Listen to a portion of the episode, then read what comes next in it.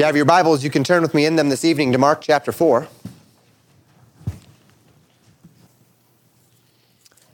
Mark four, looking at verses thirty-five through forty-one, not a lot of verses this evening. Why so fearful? Mark four has been a chapter of teaching. The first chapter, actually, of such that we've had in Mark uh, to this point. We've seen demonstrations intended to help the reader understand the authority of Jesus Christ as the Son of God. Jesus certainly spoke to the Pharisees and such, but uh, we have not seen uh, to this point the kind of teaching that we see in Mark chapter four as it relates to specifically teaching to those who are his followers. Jesus' teaching rests upon his authority. His authority is the basis for why we should hear him. And then Jesus' teaching itself compels us, uh, at least it has compelled us for the last two weeks, to consider how it is we hear, teaching the listeners to hear carefully, then teaching the listeners about why it is so important to hear carefully. And that's what we talked about last week. Why is hearing so important? Namely, because hearing carefully is the means by which we have access to all of the potential of the kingdom of heaven. That it is by hearing carefully that the word of God can then land on soil that is primed for the Spirit of God to do the growing in the heart of a man so that then we can receive those things of the kingdom of God. Now, this week we step back into a demonstration of power and authority, but once again, it is unique.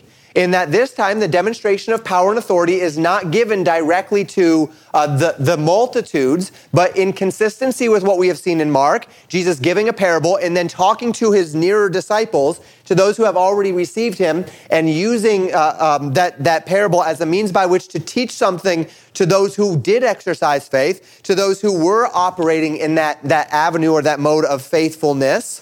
In the same way, we are going to see with this demonstration of authority and power. This is one that is directed specifically to his disciples. An overt manifestation of Jesus' position as the Son of God. And indeed, one that is very powerful, but also in a way that helps us practically translate Jesus' teachings about hearing and faith into a real-world scenario. As I said, the text is not particularly long today, but it is indeed rich. So we begin in verse thirty-five, and the Bible says this: "The same day when even was come, he said unto them, Let us pass over unto the other side. And when they had se- sent away the multitude, they took him even as he was in the ship. And there were also with him other little ships." So verses thirty-five and thirty-six set the scene. We're still in the same day as before. Presumably all of chapter four is happening in, in, in the same day, although we can't know that for certain. We certainly know that the same day as at least one of those parables, the last of those parables, if not all of the parables. "And at evening of that day, Jesus said to the twelve, Let us pass over to the other side." Now this would be the other side of the Sea of Galilee. Recall that unto this point, the vast majority of what we have seen Jesus do has been centered in the book of Mark around Capernaum. Now, there might be more time than we would have thought between these things. We know that Jesus spends uh, time around the feast, going down to Jerusalem to be a part of those feast days. We read about those feasts in John. John marks uh, um, the three of those feasts, and so we, we know that it happened several times, uh, but and, and it's through the book of John that we generally understand the length of Jesus' ministry to be something like three or three and a half years. Uh, we don't see that in the book of Mark. We, we see in Mark all m- primarily Galilean ministry, Uh, with notable exceptions of some time in Phoenicia, and then some time, as we'll look next week in Mark chapter five, in Decapolis. And so Jesus uh, desires to go over to the other side. Uh, Jesus, of course, lived in Capernaum during these years of his ministry, and while we see we have seen him go to the cities roundabout, unto a desert place, and then certainly by the sea, it has all been, at this point, we would presume, in and around the north part of the Sea of Galilee, in the area that we would call Uh, well, Galilee. Now, Jesus desires that they would pass over to the other side of the sea, which would technically take him outside of Galilee, as the Sea of Galilee, along with the river which fed it, came uh, that, that fed it and it came from, was technically a border of a region. So, depending on who you talk to, they would have been put into the region of Gadara. And uh, as we look next week, we see that they go over to the other side into the region of Gadara, into Decapolis, in the southeast. So we would presume that that's where they were going. So they send the multitude away, and they get into a ship to travel across the Sea of Galilee to the other side. And the Bible says that there were with them other little ships, presumably, though they had sent away the multitudes. Other uh, people are just kind of following along with them, wanting to be near Jesus and follow him wherever he would go. We then continue, verses thirty-seven and thirty-eight. And there arose a great storm of wind, and the waves beat into the ship so that it was now full. And he was on the hinder, in the hinder part of the ship, asleep on a pillow. And they awake him and say unto him, Master, carest thou not that we perish? So as they're crossing the sea, a great storm arises, a great wind arises. Naturally, with wind would come great waves, and as those waves beat against the ship, the Bible says that the ship was now full. Uh, so Mark's not re- beating around the bush. The ship was full, and, and presumably that would be full of water. The waves were higher than the sides of the ship, so that as the waves hit the ship, the water would flood into the boat, and the boat was filling up with water. And now those of you that have been in boats and have seen water get into boats, this can become a real problem. Quick physics lesson here for everyone. Boats work on what's called the Archimedes Principle, which states that the upward buoyant force that is exerted upon a body immersed in a fluid is equal to the weight of the fluid that the body displaces. Put more simply, a boat must be lower in density than the water that it is placed in. A ship floats because the part of the boat that is underwater is lighter than the water that it displaces. So naturally, as the water is entering the boat, there's more weight in the boat. And as the weight in the boat is, is getting heavier, the boat is sinking further into the water because more water has to be displaced to counteract the weight of the boat. If the boat gets so low that the sides of the boat get to the bottom of the water, then all the water rushes into the boat and the boat goes to the bottom, right? That's how that works.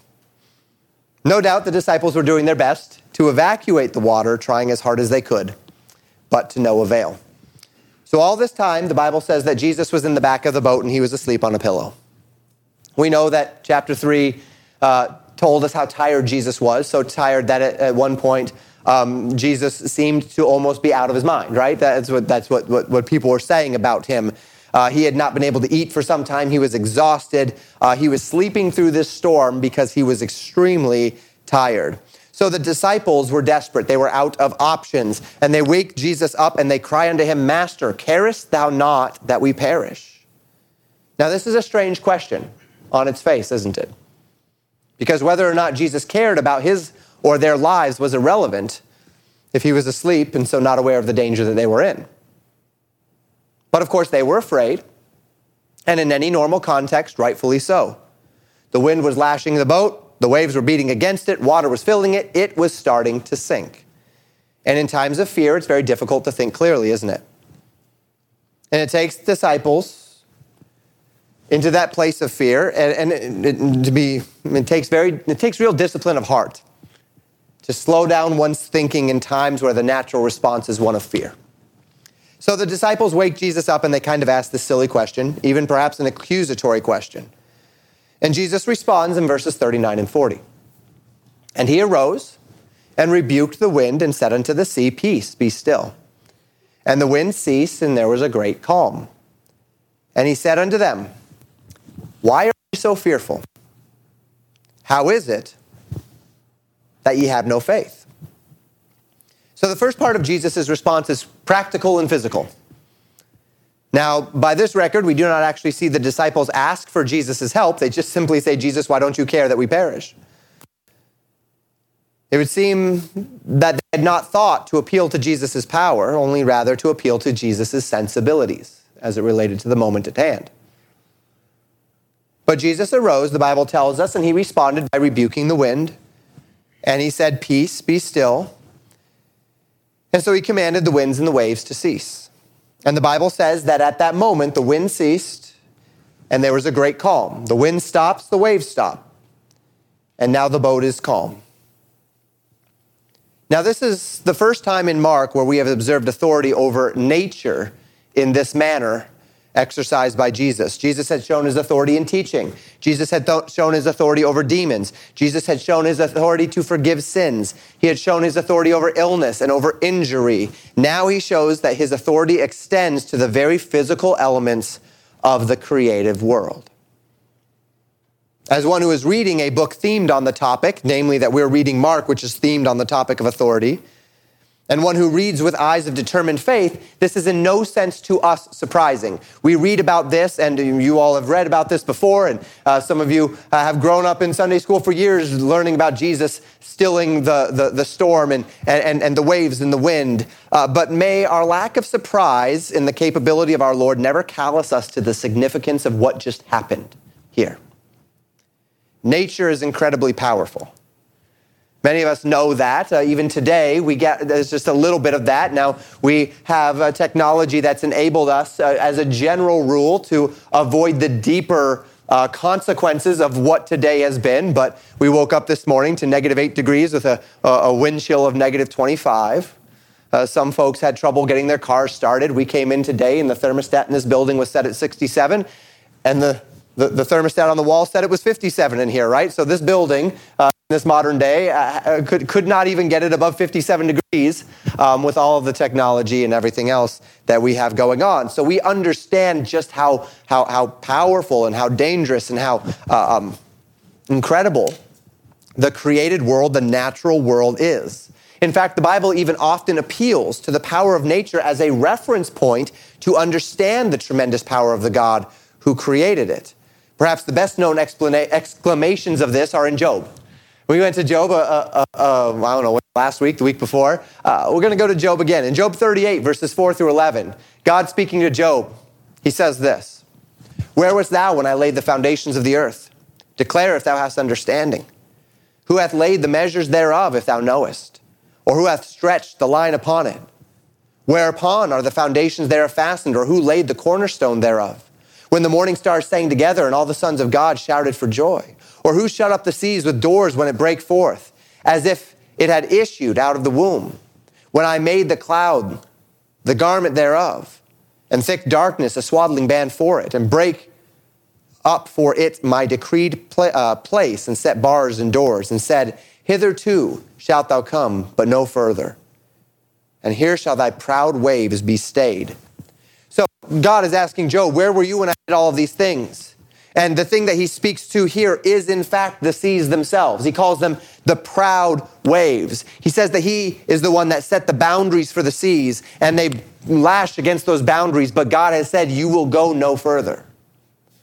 God declared in Job's day that he had power over the seas. And of course, if we were continued reading, we would talk, we would see him talk about the, the treasures of the snow and, and, and the might of the Pleiades and all of these other elements, all charted by the hand of Almighty God. And it is very significant, Christian, that we go to passages about the power of Almighty God over the very elements of the world when we consider what Jesus did on that day.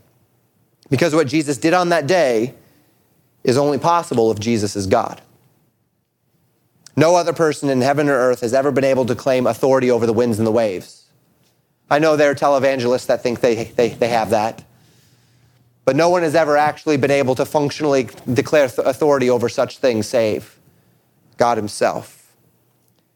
And if the one who commanded them, peace be still, is in fact the one who created them and sustains them, then they have no choice but to bow to his will. As God described it in Job chapter thirty-eight, as he stayed those proud waves in that day, so too Jesus did in this day. So we see the first element of Jesus' response to the disciples' somewhat accusative question was to solve the problem. He commanded the winds and the waves to cease and stilled them by his will. Jesus then turned to the disciples and he asked a couple of questions. They asked a question, "Master, carest thou not that we perish?" Now it was his turn to ask them a question. Two questions, in fact. Why are ye so fearful? How is it that ye have no faith? Now, we perhaps would not see this as two questions. We, we can probably well read this as one question uh, in two forms, two ways of asking the same question, one marking the presence of a thing, fear, and the other marking the notable absence of a thing, faith.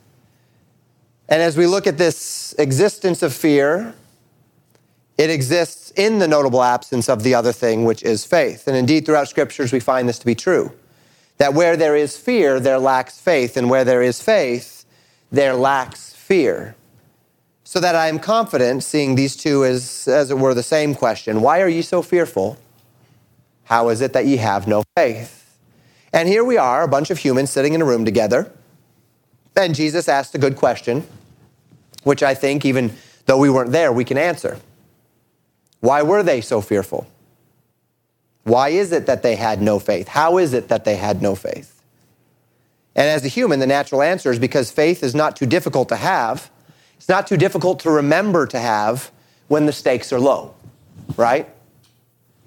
It was not too difficult for them to have that faith when things are going well, when there isn't before me any true danger. Faith isn't particularly difficult in those days. Faith is difficult when the stakes are high.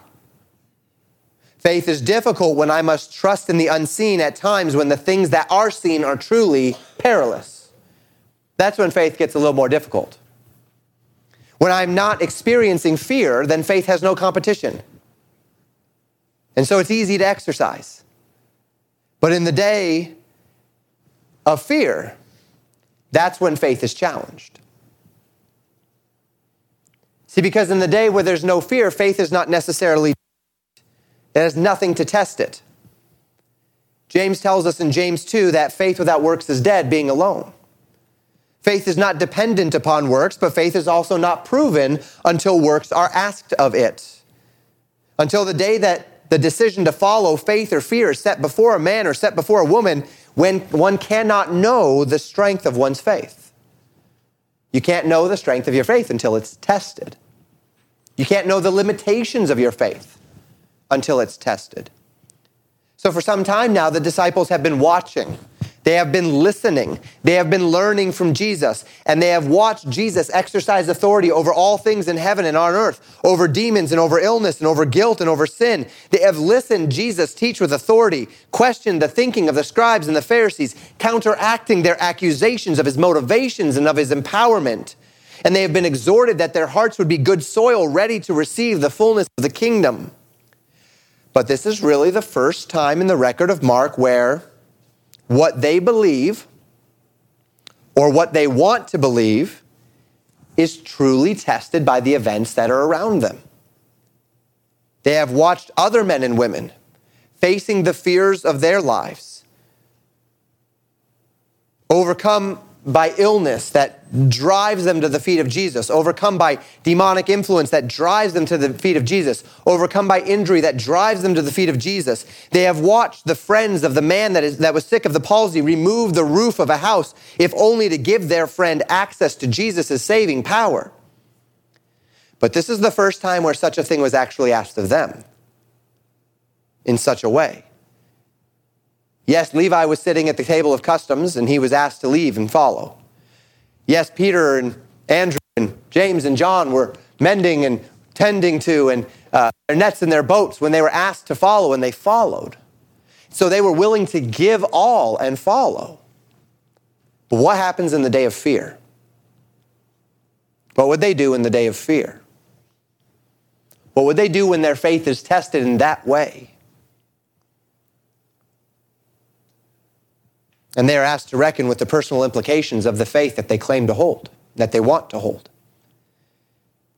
And Christians, this is always where the rubber meets the road. Not on the day when you can intellectually say you believe something that God has said, but on the day when what you say you believe is tested. And when that testing, the results of that testing will have real-world implications upon your life.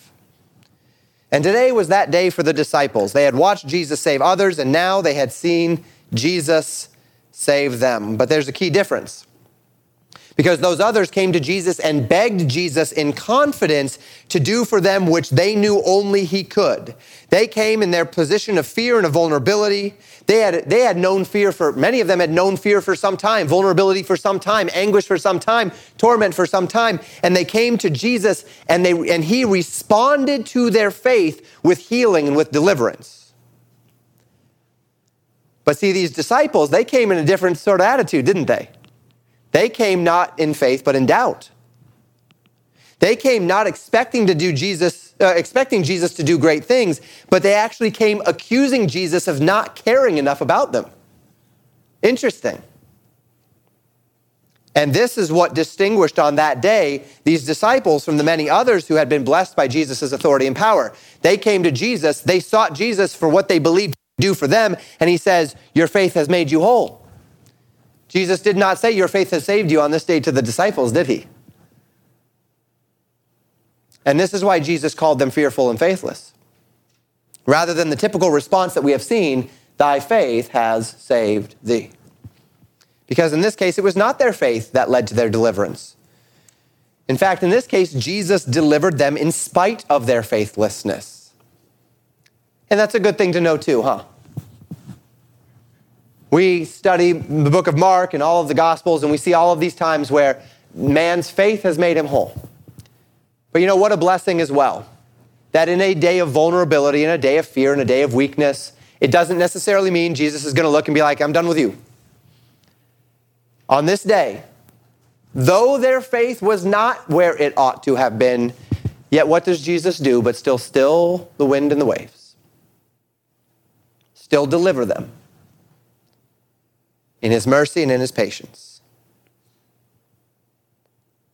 We've talked maybe not so much in the book of Mark uh, in this series, but plenty of other times about the distinctives of faith and the fact that faith always precedes blessing, that by God's design, faith is ordained by God to be the catalyst for blessing and reward, that God rewards faith. But when I say faith always precedes blessing, well, maybe here in the book of Mark, it adds the little asterisk to that,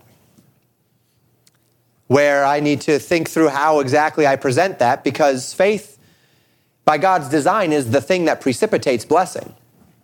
And yet we are also reminded in Mark chapter four of just how patient, how long-suffering, how merciful, how gracious our Savior is, that though faith does in fact precede blessing, and no man who is unwilling to exercise faith has ever seen the fullness of God's rewards in his or her life.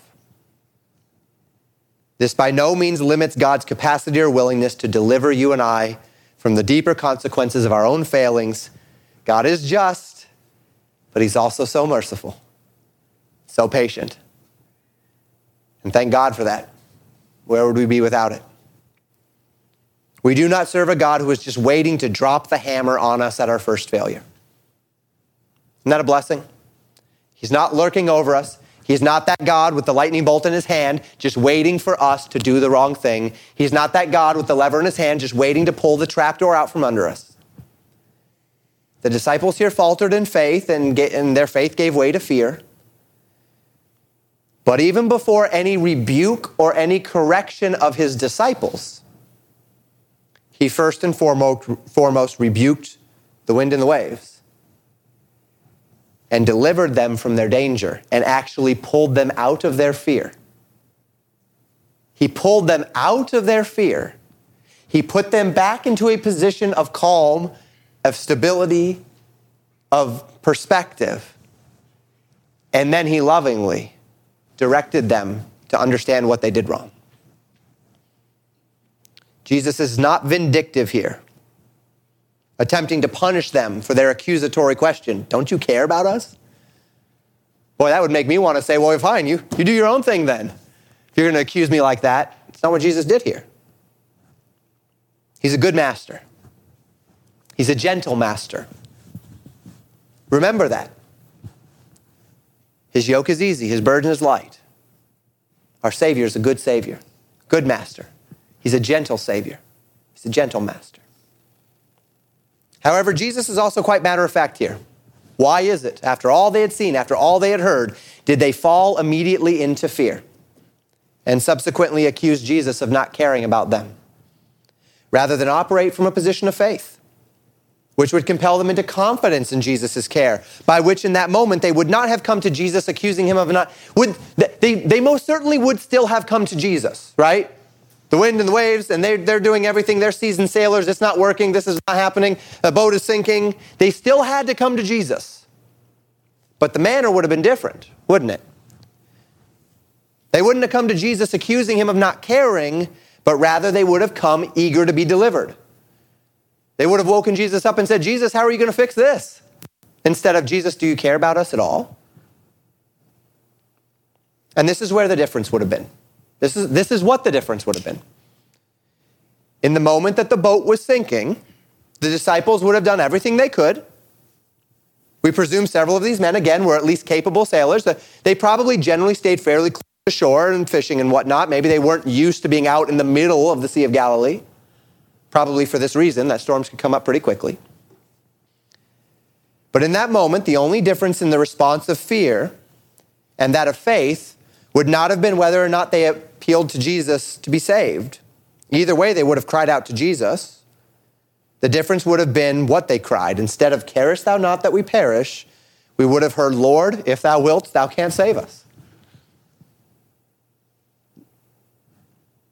One is an accusation driven by fear, perverting their perspective to believe that the Savior was being negligent or apathetic to their need. The other is expectant. It's driven by faith, resting in the reality of our Savior's authority and identity as the very Son of God. And we read the disciples' response in verse forty-one, our final verse this evening. "And they feared exceedingly and said one to another, 'What manner of man is this, that even the wind and the sea obey him?'" The disciples' response here is fear. Now, this is a different word for fear than the one that we saw before. The word Jesus used to state that they were fearful and unbelieving is a very obscure New Testament word, used only three times in the New Testament, translated all three times fearful, but the idea is, is like a timid fear uh, with an implication of faithlessness. Now, the word here used here is the common word for fear. It's used ninety times in the New Testament. It's very common, and it speaks of being frightened or being alarmed. So Jesus, re, Jesus' rebuke focused upon their failure to trust, their fear, Their, their, their faithless sort of a fear. Then the disciples respond to this with a different type of fear. Jesus called them not to be faithless and timid, but to recognize the extent of the power and the authority of the man who stood before them. And if they understood the power and the authority of the man that stood before him, the, before them, then they would not have responded with that faithlessness. And this caused them to fear him in the most appropriate and reverent way possible. A fear that increased their faith rather than competed with their faith. See, the kind of fear we want to have in our lives is not the fear of faithlessness, not the fear that drives away faith. We want the kind of fear that drives us to faith. Reverential fear, the thing that the Bible calls the fear of the Lord. The fear that inspires faith, the fear that inspires trust, the fear that inspires obedience. And these events lead us into our own considerations this evening. Questions that I want you to carry with you tonight, five questions as we think through this passage. Question number one to ask this evening, does Jesus care? The winds caused the waves to beat against the ship, to fill the ship so that the ship was full. The ship was sinking. These men were truly fearful for their lives. Jesus was asleep on a pillow, and in their desperation and confusion, they ask him a question. Now, let's seek a little bit of balance in our thoughts on this. And when I say balance, I mean balance both ways. We know the tendency in the human heart to exaggerate when under stress. Even the tendency in the human heart to use one's exaggerated language as a means by which to punish someone, to reflect to the listener one's displeasure by overshooting the mark, so that my child might squeeze the hand of their sibling. And as my child squeezes the hand of their sibling, I'll then hear a squeal, and the sibling will say, "Don't pinch me." Well, they're exaggerating the action as a way of voicing their displeasure. They didn't want their hand to be squeezed, so now it's a squeal and a pinch. It's not just a squeeze. And then, of course, by doing so, they're making a public accusation as a means by which to hope that they can punish their sibling by getting them in trouble, because a squeeze isn't that big of a deal to mom and dad, but a pinch most certainly would be, right? And we might see some or all of this in what the disciples do here. The disciples might not be exaggerating the danger. We perish, that's probably true. But in this danger, they exaggerated an accusation. Jesus, do you even care if we die? Have you ever talked to God that way? You're going through a difficult, fearful time and you pray and you ask God, God, do you even care? Do you even care about me?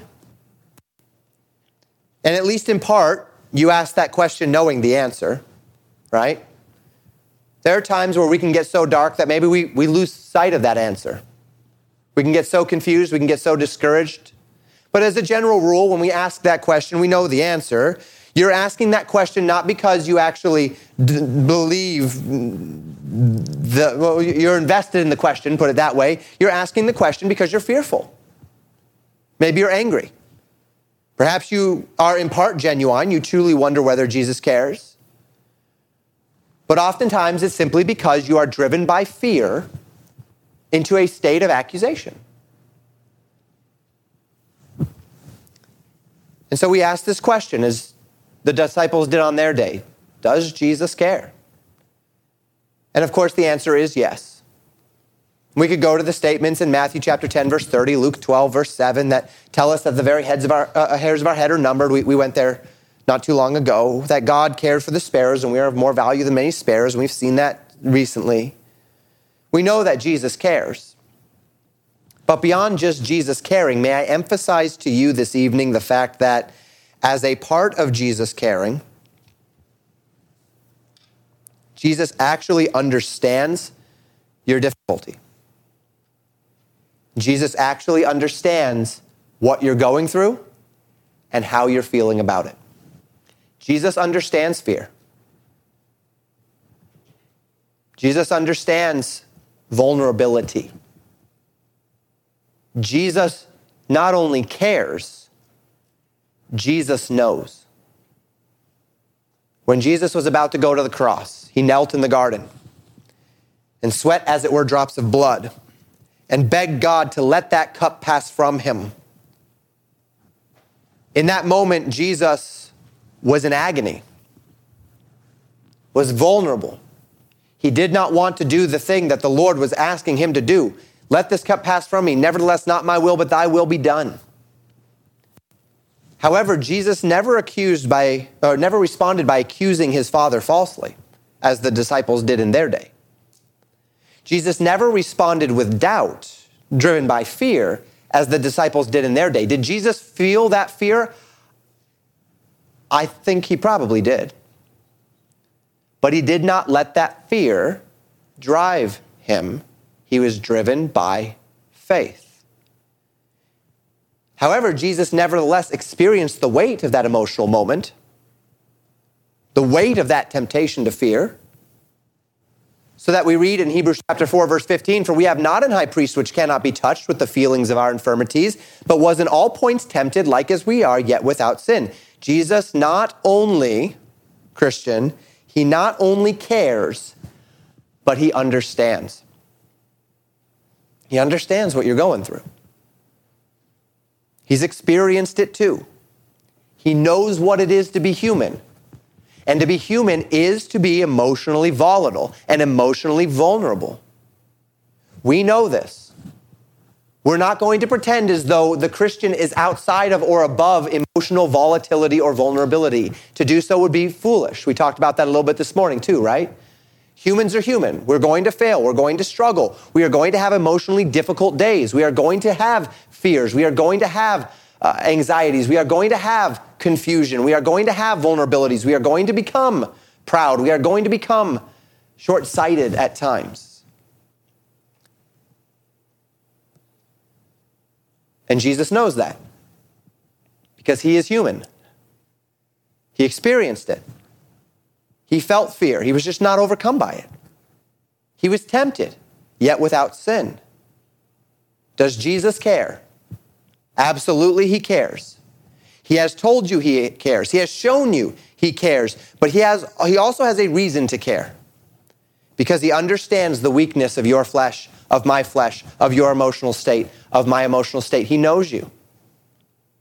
And by the way, he died for you knowing that about you. He loves you. He chose you. Carest thou not that we perish? That's what the disciples asked on that day. And maybe at times you ask that question too. Lord, carest thou not that I perish? And the answer, which we all know in our times of clarity, is yes, of course. Jesus absolutely cares. Second, is Jesus able? Lots of people care about things. But just because I care about something or someone does not necessarily mean I'm in a position to be able to fix their problem. As a pastor in a church, I care about a lot of people. But that doesn't mean I can always fix their problems. Some people, some problems simply can't be fixed. Some problems are beyond my ability to fix. Some problems are beyond my resources to fix. And some people aren't willing to have their problems fixed. But what we know is that Jesus, above all things, is absolutely able. And in some senses, we know this because of what we read here in Mark chapter four, right? We read of Jesus stilling the wind and the waves, and in the day that I'm wondering, can Jesus fix my problem? I think back on Mark chapter four, and I think back to Jesus, peace be still, and I say, you know what? Yes, Jesus can fix my problem. Now, the disciples didn't have Mark chapter four. They kind of had to live Mark chapter four. After the events of Mark chapter four, maybe they would do the same thing that we do today, and they'd think back on Mark chapter four in their days of difficulty, in their days of stress, in their days uh, of struggle. We point to Jesus stilling the wind and the waves, and we ask the questions about life. That when we confront the problems that are entirely outside of our control, see, that's what this is, right? The wind and the waves are something that is entirely outside of the disciples' control. They tried to control it. They tried to use all of the skill and all of the technology and all of the, the, the, the strength that they had, all of their capacities they put toward fixing the problem that was before them, but you simply can't fix the problem of waves and wind. That's a bigger problem than a man can fix, at least in the moment. We stare down the winds and the waves of our own lives. We come to those problems that Pastor Wickler can't fix, that mom and dad can't fix, that society and money and the healthcare system and whatever it might be can't fix. And the waves are coming over the sides of the ship of your circumstances. That is the moment where we are, where we are reminded that the one who died for our sins is the same one who created those winds and those waves. The same one who hung the stars, the same one who said in his day, peace be still, and the wind ceased, and the waves were calmed. And to be quite honest, at least in my own experience, it makes it far more able for me to face the dangers and the trials of life when I can rest in the confidence that the situation, even if the situation doesn't go the way I want or the way I expect, even if, as we talked about this morning, God's timing is not my timing or God's uh, uh, my understanding is not God's understanding, it is much easier for me to rest in confidence in the situation that I face when I know it's not, si- not outside of the control of the one who loves me. Notice how I said that. I didn't say it's not outside the control of the God who is in control. Yes, our Savior is in control, but as we've already covered, he is not just in control, but he also loves me. As long as I know that I'm in the hands of the supreme creator of all things and that that creator has ordained my best, I don't get to choose what that best is. I don't get to choose the timing. I don't get to choose the circumstances. I don't get to choose the results. But as long as I know I'm in the hand of the one who loves me, then I can rest in faith and not fear. I'm not concerned when those things threaten to overwhelm me, because I know not only that my Savior cares, but that he is fully capable of handling the circumstance that I face. And that leads to a, thir- a third question. It's this first confrontational question. Does Jesus care? Yes, he cares. Is Jesus able? He's absolutely able. Third, are you then, Christian, living in fear or faith? What drives your decisions, actions, reactions? Fear, faith. And of course, by fear, we don't speak of any type of fear. Not the fear of God, by which we are compelled to revere and honor the creator of all things. That's the next point. But rather the fear of timid doubt, which compels faithlessness. This is the opposite of faith, Christian. These two responses cannot coexist because the presence of one demands the absence of the other. What drives your thoughts? What drives your actions? What drives your responses, both to God and to others? Are they founded upon an understanding and a confidence of the character of your God, of the capability of your God, undergirded by that unchanging character? Or are they founded upon a doubt of your God, undergirded by a disregard for what he has said about himself? Which of these forms the basis for how you live? We know that we are called unto faith. I quoted Hebrews chapter eleven, verse six this morning. Let's do it again this evening. But without faith, it is impossible to please him. For he that cometh to God must believe that he is, and that he is a rewarder of them that diligently seek him. The only things in our lives that truly please God are those things that are done out of faith. My righteousness, all of my righteousnesses, are as filthy rags. My capabilities are only of value as they are given by God anyway. And so they can be duplicated in anyone. God does not need my capabilities. God does not need my righteousnesses. God rejects my righteousnesses, and my capabilities could be duplicated in anything or anyone. In Balaam's day, God used a donkey to accomplish his will. I'm not special if God uses me to accomplish his will. That doesn't make me special in capability. That doesn't make me special in any sort of way, shape, or form. God can use anything. My talents and abilities are in no way essential to God. But what pleases God, what is of true value in God's eyes, what sets a man apart for God is his faith. It's his faith. This is that thing that is that sweet-smelling savor to God. Going all the way back to studying Genesis, going all the way back to Abel, going all the way back to Seth, going all the way back to Enoch, to Noah, to Abraham in his day, what made What pleased God of these men was their faith. This is the thing that God wants. When you're willing to commit your way to God, to his way, to his promises, to invest yourself, your very life, in his word. When you do not live by bread alone, but as Job said in his day, I have esteemed the words of his mouth more than my necessary food, Job twenty-three twelve. And when the words of God's mouth are esteemed more than our necessary food, in that place that pleases God. Because this is faith. When what I know becomes what I believe and so affects what I do. Are you living in faith or fear today, Christian? And we recognize that while there are two categories, these categories do exist on a spectrum. Faith is something which ebbs and flows. It's not as if you're all faith or you're all fear. There can be fears in your life in one area and faith in others. Faith is something which grows. Faith is something that has a beginning but then progresses.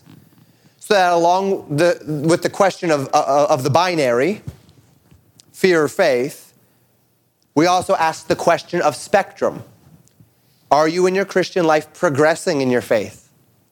Are you progressing, Christian? Are you moving onward? Are you moving upward? Are you drawing nearer? Are you walking closer?